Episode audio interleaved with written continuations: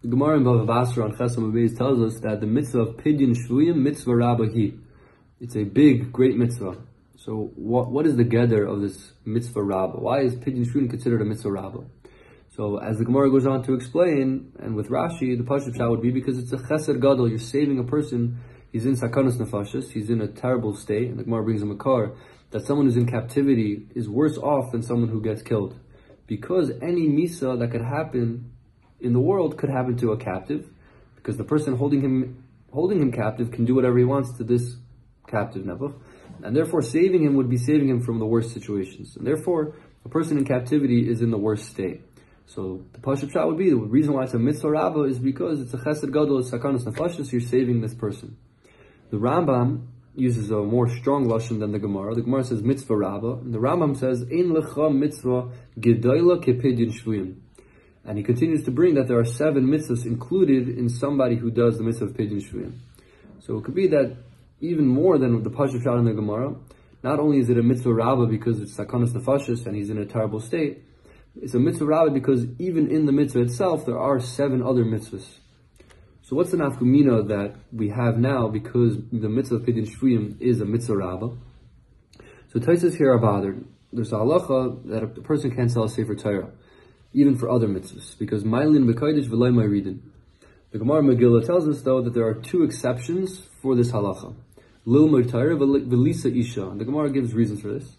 So Tosfos are bothered, if I have a new mitzvah rabbah, why is it missing in the Gemara Megillah? The Gemara Megillah should say there are three reasons a person should be allowed to sell a Sefer Torah for, not two. Lilmod Torah Lisa Isha, as the Gemara says, and the third one, Fraktaisus, should be Pidyon Shvuyim. A person should be able to sell Sefer Torah and take that money to go free a captive because it's a mitzvah rabbah. So Tosfos answer that it was pasha to the Gemara could be that it was pasha to the Gemara and it felt that there was no need to write the third mitzvah of Pidyon Shvuyim, but Enochanami, a chanami, a person has three mitzvahs that he's allowed to sell Sefer Torah for, Lil Torah, Lisa, Isha, and Pidyon Shvuyim. And the Shulchan Aruch in Yoreh Deah passes like this, and he brings that the Rambam also passes like this. Now, in Svara, what would be the common theme between these three mitzvahs that they're an exception to this rule about selling a Sefer Torah? Why are these three mitzvahs unique, and what do they share in common that you're allowed to sell a Sefer Torah for them? So the Gemara Megillah tells us the reason why you're allowed to sell a Sefer Torah for uh, Lilmud Torah is because Torah has a special maila in that it's mevi lidei maisa. It brings a person to fulfilling the mitzvahs. The reason why it's uh, the mitzvah of Lisa Isha is special and that you could sell a Sefer Torah to get married is because of Kiyam Ha'olam. The world was created for people to live in, and therefore getting married is being Mekayim the world and the purpose of the world, and therefore you're allowed to sell a Sefer Torah for Kiyam Ha'olam and for Lisa Isha. So those are two milas that the Gemara says Mefurish why they're an exception to the rule of selling a Sefer Torah. So where does Pidyon Shvuyim fit into this? Pidyon Shvuyim, you could just answer, the reason why you're us to Sefer Torah for Pidyon Shvuyim is because it's Sakanas Nefashis, like the Rambam's Lashon, the Gemara says, very Pashut, he could be killed. So of course you sell him. But what would be the theme that it, it shares with the other two mitzvahs that have special milas? Maybe we could say that all these three mitzvahs have in common that they bring about more mitzvahs. That's a special milah in these three mitzvahs that are unique that they bring about more mitzvahs, and therefore you're allowed to sell a Sefer Torah for these three mitzvahs. Like the Gemara says, Pashut, a person is allowed to sell a Sefer Torah to learn Torah because it brings to Maisa, it brings to more mitzvahs. A person is allowed to get married with the money that he used, with the money that he that he earned from selling a Sefer Torah because it's Kiyam Ilam. It brings neshamas into the world, and those neshamas are going to now go and be Mekayim mitzvahs.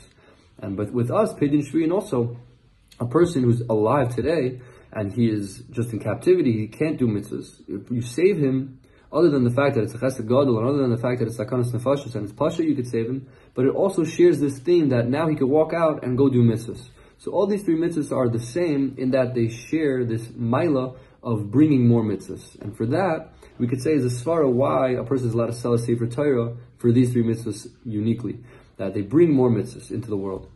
Um, maybe with this svara, we could also answer why it's pashut that a person could sell a sefer Torah um, for pidyon shvuyim, other than the fact that it's sakanas nefashis. But more than that, like we're saying, that if you can make a kol if the Gemara allows a person to sell a sefer Torah in order to wait for a neshama to be born to be mekayim mitzvahs, and that's a great milah because it's going to bring to more mitzvahs.